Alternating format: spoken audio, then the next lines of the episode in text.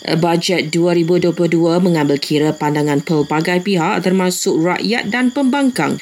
Ujar Perdana Menteri Datuk Ismail Sabri Yaakob, lebih 50,000 cadangan diterima melalui portal cadangan bajet 2022. Jadi semua suggestion ataupun pandangan dan cadangan tersebut digunakan ha, sebagai asas untuk apa nama menggubal ataupun untuk uh, draft bajet tersebut. Jadi bajet ini mengambil kira semua pandangan daripada rakyat lah. Semua sekali, tak kira siapa.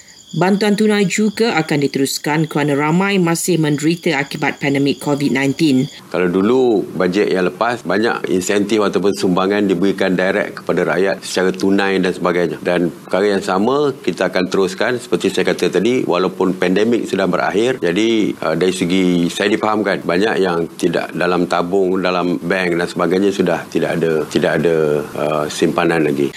Bajet 2022 akan dibentangkan di Dewan Rakyat esok Barisan Nasional dikompaun RM10,000 kerana melanggar SOP fasa 4 PPN bagi penganjuran Majlis Sosial.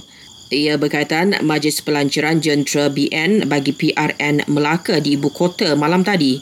Penganjur Perhimpunan Sedang Media Parti Muda di Bandar Hili pula dikompaun RM4,000.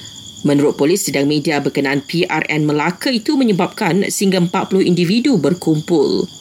Kementerian Kesihatan melarang sebarang aktiviti perhimpunan dan majlis sosial berkaitan pilihan raya sehingga 27 November bagi elak penularan COVID-19.